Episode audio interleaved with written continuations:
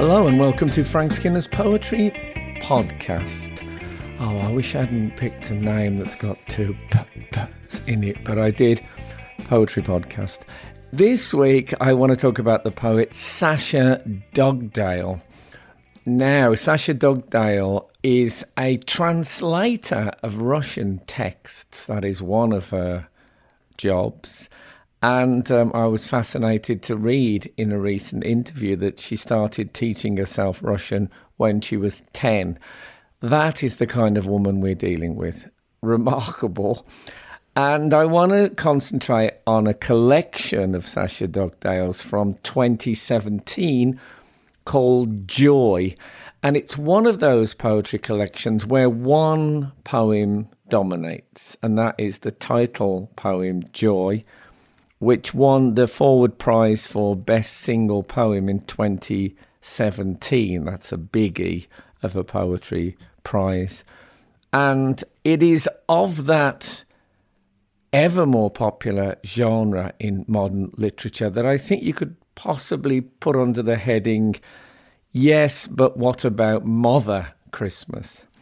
And it concentrates on the wife, uh, the widow I suppose, of William Blake, the famous poet and artist who most of you will have heard of, and who we will definitely cover eventually in this poetry podcast. It takes the form of a sort of one woman play and it's long. And I'm going to be upfront with you. This is not the poem I'm focusing on today. There is another poem in the book that I want to look at. It sounds a bit contrary of me to not go for the big award winning poem at the front, but it is big, and I'd rather you went away and read it yourself and soaked it up. It's it's it's great. And it's all in the voice of Catherine Blake, Mrs. Blake, in this instance, and uh, not in this instance, Mrs. Blake, Mrs. Blake. I don't know why I added in this instance. That's the sort of thing a poet wouldn't have done because of their fabulous economy of phrase. Get on with it, Frank. I shall. I'm going to read you a bit from Joy because I think it would be particularly contrarian not to um, read a bit at all, and it is great. So, this is the bit where Catherine talks about all the wars that went on during her marriage with William Blake. And uh, it's a strange time, I guess, to be living with some visionary poet and artist when there's all this darkness and death going on in the rest of the world. I'll just read you a short bit, but it's great. Have, have I said it's great before? Okay. Yet all about us war drifted from year to year like the seeds of weeds in autumn. And the looms made sails for warships, and the furnaces cast cannonballs.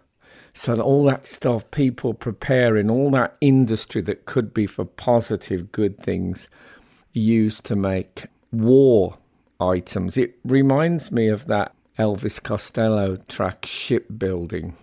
Check it out. Men train their horses to run towards death. All around us in schools and churches and meeting halls, corpses march their filthy, regular steps. I think that's a reference to troops in training before going to war, so sort of soon to be corpses. And men spoke about it and the words themselves in pain, the words thirsty for new life, the words wanted mercy. So the words hate being associated with war. That's not what they're for. They're for beautiful poetic expressions or practical, helpful expressions, not for talking of death and destruction. So they wanted mercy. Where are they're going to find it? And then we get some places that William Blake uh, lived. And in the midst of all this, a clearing in Lambeth and South Molton Street and Fountain Court. and a torrent of such wrathful innocence pours forth, such light that violence staggered, violence fell back. So she's talking about this light generated by William Blake. I'm going to read that bit again because I love the idea of wrathful innocence. And a torrent of such wrathful innocence pours forth, such light that violence staggered, violence fell back. A spider, a worm, a beetle could approach it, but violence could not. She's talking about this light which Blake generated. An ant could find his children by it, but violence could not. And I tended that light, and he was the light. Stunning stuff, and I know you think, oh, why aren't we doing this? I, it's long, and I think you need to go and wallow in it. What I'm going to do is to move forward to a poem later in the collection called Valentine's. And what can I tell you about it before I read some? It's a sonnet. We've covered lots of sonnets, so you know it's 14 lines. Sonnets are often um, our old friend iambic pentameter, which I won't bother to define now because this one isn't in it. Or at least one or two of the lines are, but it's uh, it's certainly not central to the form. And this the rhymes happen in couplets throughout. So two rhymes, two rhymes, two rhymes, two rhymes. Sometimes there are slant rhymes, which um, we have discussed before, half rhymes, rhymes that just jar a little because they feel like rhymes, but they don't quite make it. That is how this is structured, and there's a good deal of enjambment. I'm going to cut down on the technical terms in a minute. Enjambment when a sentence runs across the end of the line often across the end of the next line and the next line. So some of the rhymes get a bit lost in the reading, but you feel them. They are in there, but you don't hit them with a hammer every time. Okay, I'm going to read you the first five lines of this, which may sound odd because I would say, and we have discussed this before, a sonnet always splits into sections. Always is a big word in poetry. I'm going to change it for often. So sometimes you get 4442, sometimes 8 6, sometimes 6 8. I'm talking about how the 14 lines are split as far as meaning is concerned. For me, I would say this was an 8 6 kind of a poem. So I'm going to look at the first five and then the next three and then we'll consider the twist in the middle. If it comes, wait and see. I don't quite say it anymore now. The kids are teens and there are sudden wars, threads of conversation that no longer want to pass through the needle's eye of how we recast ourselves in new politics, new sadnesses, newspapers. Okay. I don't quite say it anymore. I think because this poem is called Valentine's, we're automatically thinking, I love you is the thing that you don't say anymore. Certainly, anyone um, listening to this who's been in a relationship of more than about six weeks. I've been in a relationship for 23 years. So I, we do say, I love you but um, it's uh, it comes on special occasions and is often floodlit for effect, but it's there. I don't quite say it anymore. A suggestion that it's sort of said, but I can't quite come out and say the big three words. I don't quite say it anymore. Now the kids are teens and there are sudden wars, threads, and they're ends the second line. So the actual rhyme on the first two lines, the, the first couplet, is kids and threads. And that was, uh, whoops, my bookmark fell out. That could cause problems later. We'll see. Kids and threads is obviously a slant rhyme. Doesn't quite work and it just unsettles you a bit. I don't quite say it anymore now. The kids are teens and there are sudden wars now, are the wars with the kids or are the wars with the couple? we'll see. Threads of conversations that no longer want to pass through the needle's eye of how we recast. And you see, that's another slant rhyme pass and recast. We're talking about problems in a relationship now, it seems to me, trouble, arguments. And so it, it is apt that the rhymes don't quite work, that the rhymes suggest discord. It is, in the words of the old Gilbert O'Sullivan song, A World Where Nothing Rhymed. Rhyme suggests order and harmony, and she's talking about a relationship where that doesn't always exist and expressing it with slant rhyme, with an unsettling, not quite right rhyme. So, now the kids are teens and there are sudden wars, and we all know that feeling when there's sudden wars in a relationship. Threads of conversations that no longer want to pass through the needle's eye of how we recast ourselves in new politics, new sadnesses, newspapers.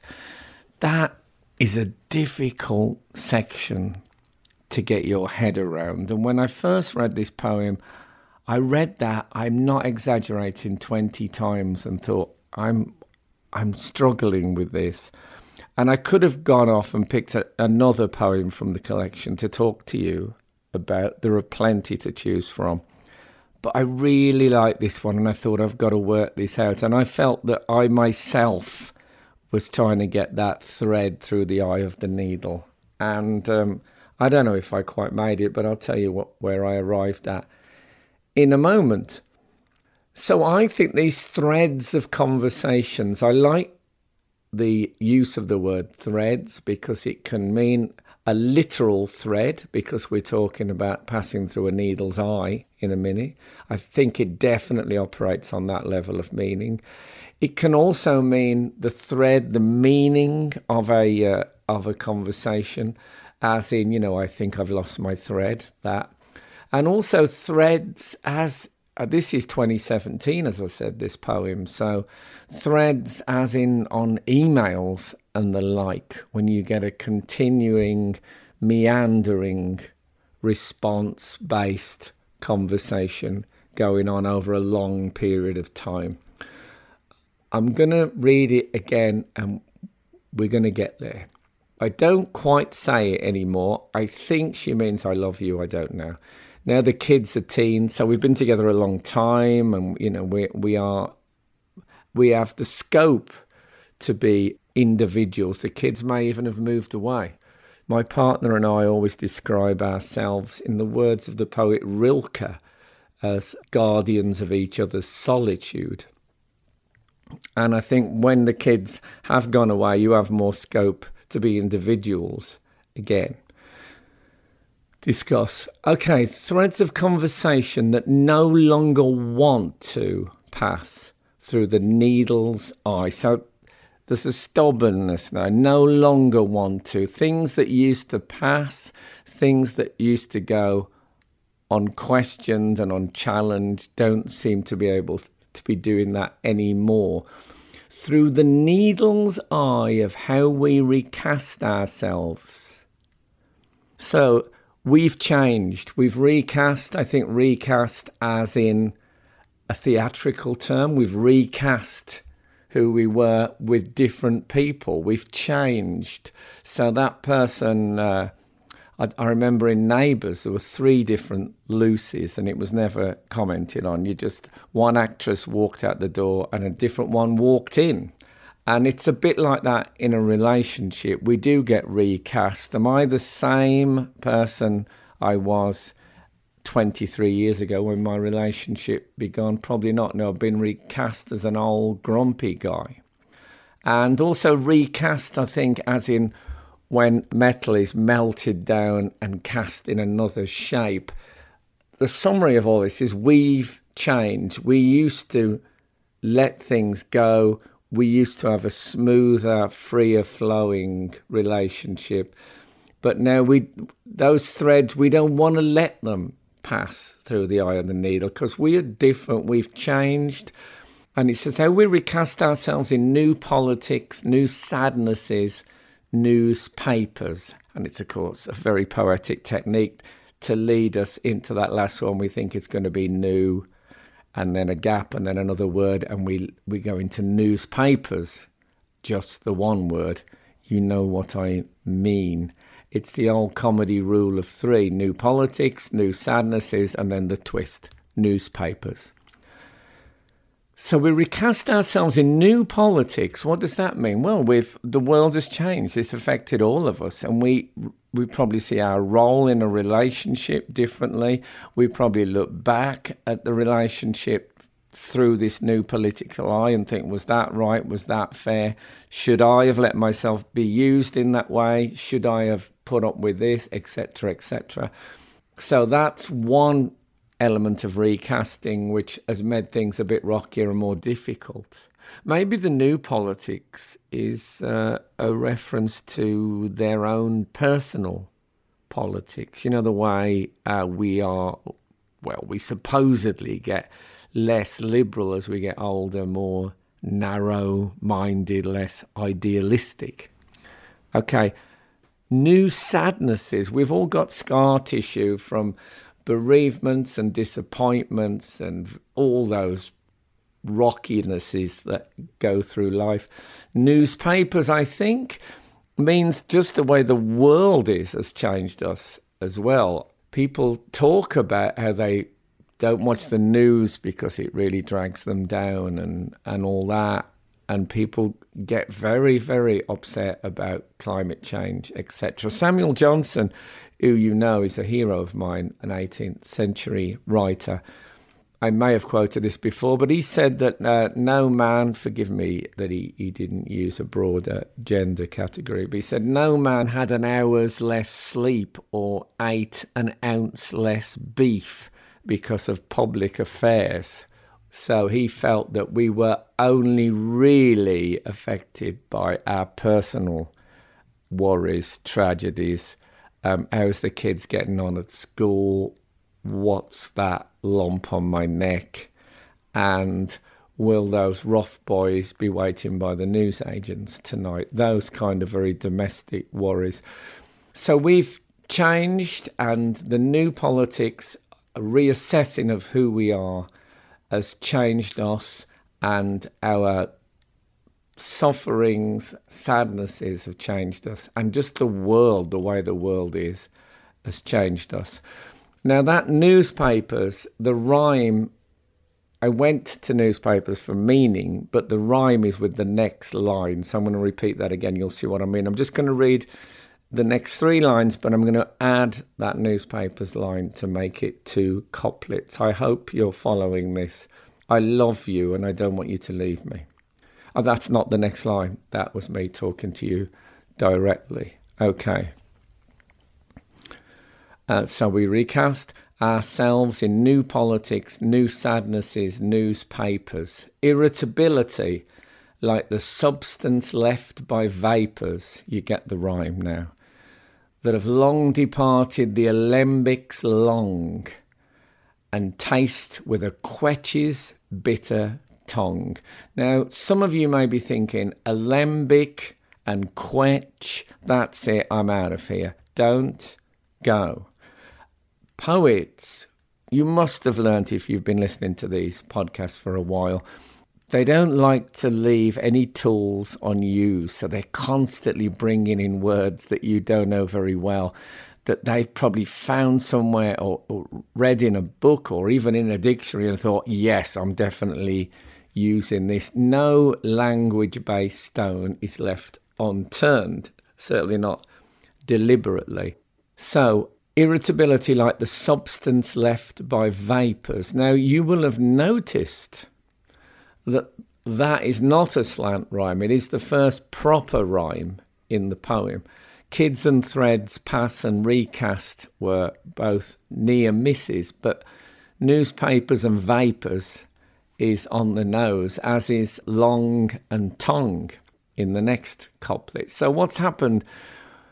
We've started off with a bit of that rage that lives in everybody who's been in a long term relationship, that anger that you can always tune into if you need to, and often tune into during an argument. I used to do a stand up routine about if anyone watched my partner and I arguing, it would be like watching a, a, a rock band or similar doing a gig because we start with some new stuff and then we start rolling out our greatest hits. And I'm saying things like, and here's a grudge you may recall from 2005. And this is the point here, I think. That first section with all that misrhyme, all that discord was that rage. And now it's just just starting to calm a little. I wonder if I'll ever do one of these podcasts where there isn't a siren in the background. I suppose if I move to the country. But if I move to the country, I'll be too drunk to actually operate the equipment. Okay. Irritability like the substance left by vapours that have long departed the alembics long. Now you've got that little poetry moment of long L O N G and long L U N G. Poets just like if the, if there's a little little sparkle on the way, they'll usually polish it up.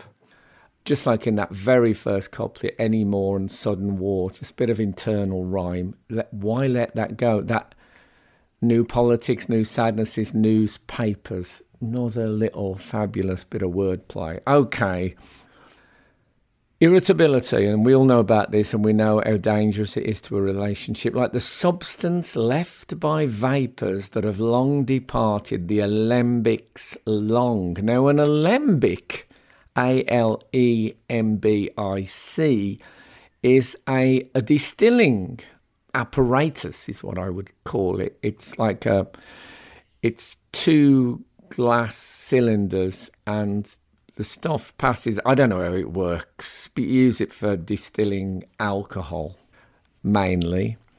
And um, what she says irritability like the substance left by the vapours that have long departed the alembics long long because it's got a sort of a it breathes i suppose there's rubber bits and taste with a quetsches bitter tongue a quetsch is a plum which they distill to make brandy.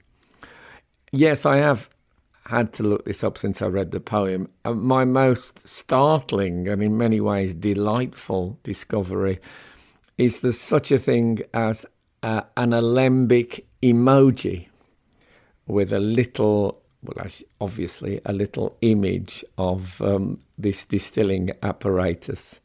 But they, um, she's talking about when one distills this brandy made from these slightly sour plums, it leaves behind in the alembic a substance, the sort of silt left from the process, and it tastes with quetsches bitter tongue. So it leaves behind a bitterness. It stays there. And that's what happens with arguments, isn't it? They go away, the vapor passes, but it leaves behind the substance. And after a bit, you get a build up of that substance, and it's quite corrosive and bitter, acid. And the use of the word long, L U N G, suggests, I think, the danger and damage that this substance and thus irritability, because they're compared, does. You don't want a substance left in your lungs and you don't want irritability left in your relationship. I'm going to do the last six in a lump. Don't panic because we're going to sort them out. I, so far, if you're still with me, you will have realized this is a brilliant sonnet and a brilliant study of what relationships are like. As I said, I thought that move into actual rhyme suggested a sort of a softening, less disharmony. There's a nice quote that I read from um, Sasha Dugdale.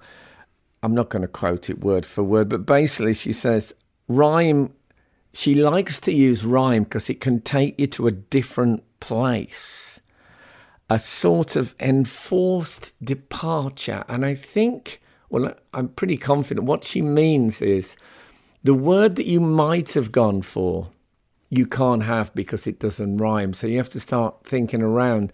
And then the poem starts to slightly operate on its own terms. So I can't have that word. What other word that rhymes would work? And then the meaning of the poem starts to slightly shift because you're you can't have the word you want. You're going for one that's nearby, but it isn't quite the same meaning. So the poem, dare I say, starts to somewhat um, write itself. I wonder if you can hear that rain on my window. I like lots of extraneous special effects on these, and uh, they are all supplied by God and the local emergency services.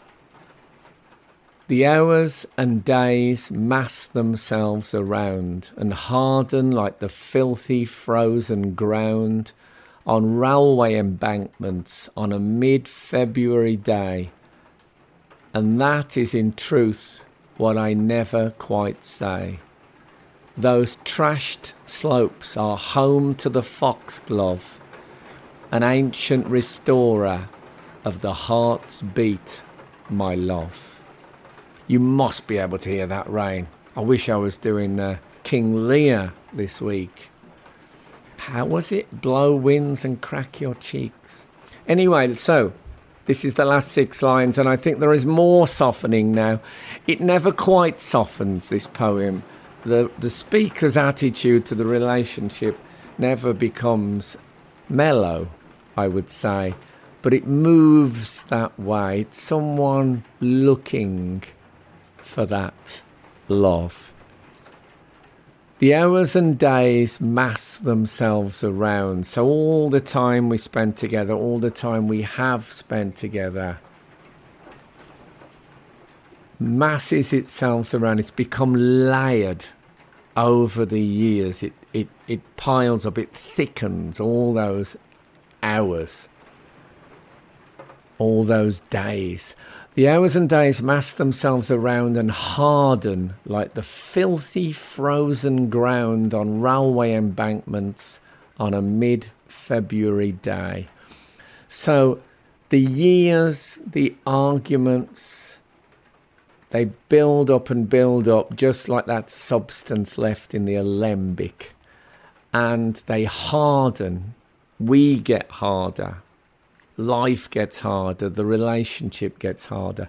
Like the filthy, frozen ground on railway embankments on a mid February day. And obviously, that frozen ground, um, railway embankments, is filthy because of its oil and grime and its industrialness, a long, long build up of activity just like in the relationship. Frozen ground on railway embankments on a mid February day. Well, of course, you want it to be around that time if we're going to talk about frozen ground. But then we remember the title of the poem, Valentine's. And so um, that, of course, is a mid February day, the 14th to be precise. So she's talking the relationship really starts to sound quite bad. I mean, listen to this. This is never, it's called Valentine's, but this is never going to work on a greetings card, is it? The hours and days mass themselves around and harden like the filthy frozen ground on railway embankments on a mid February day. Love Martin. That's not ever going to work. Okay, so it sounds really, really hard, this relationship. But the next bit, and that is in truth what I never quite say. And do you remember right at the beginning, it, it starts, I don't quite say it anymore. And I thought it might be, I love you. And that is in truth and we're really getting to truth. And this poem has been about truth. It has not dressed up relationships. And this particular relationship, which the speaker is in, it has not made that look sweet or lovely. It's been brutally truthful about it. And that is in truth what I never quite say. So we're going to get it now. It's going to end I love you. Is it? Last two lines, which are virtually always important in a sonnet and often are the twist in the tale. Those trashed slopes, speaking of the filthy frozen ground on railway embankments, but also I think, our battered selves who have gone through this relationship. Those trash slopes are home to the foxglove, an ancient restorer of the heart's beat, my love. Now, the foxglove, you may know, is also called digitalis, which is a heart conditions drug for heart problems. And as it says, those trash slopes, so our battered selves and literally the filthy railway embankments are home to the foxglove. So they it grows the foxglove amid that filth, amid, amidst that oil, amidst those layers and years of pain and rage. Those trash slopes are home to the foxglove, an ancient restorer of the heart's beat. So it mends hearts, the foxglove. And the implication is obvious. An ancient restorer of the heart's beat, comma, my love. And my love, of course, rhymes with foxglove. She doesn't quite say, I love you, but she calls the addressee, the receiver of this twisted and battered Valentine, my love. So the last word of the poem is love. The last phrase, my love.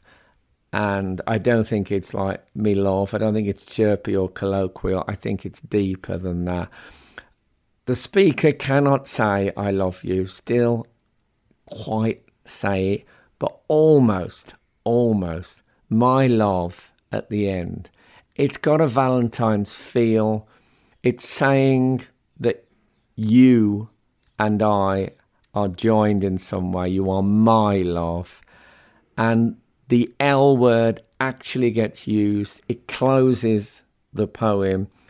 It's still there, that love, growing like a lonely little foxglove on a filthy, frozen railway embankment, but it is still there, and we can see it this mid February day. I love, love that poem, but as I say, it would um, not work on a Valentine's card. Try it by all means, but don't blame me. So, there you have it. I love Joy, the poetry collection from 2017 by Sasha Dugdale. I haven't read any of her other works. Well, I've read the odd one on the internet, but I, I'm I'm going off to read more because I think she's absolutely tremendous. In fact, she is a source of joy. There, I've said it. Thanks for listening to Frank Skinner's Poetry Podcast. Don't forget to follow so you never miss an episode. And you can also catch me every Saturday at 8am on Absolute Radio. There'll be less poetry in that, but more jokes. See you next week.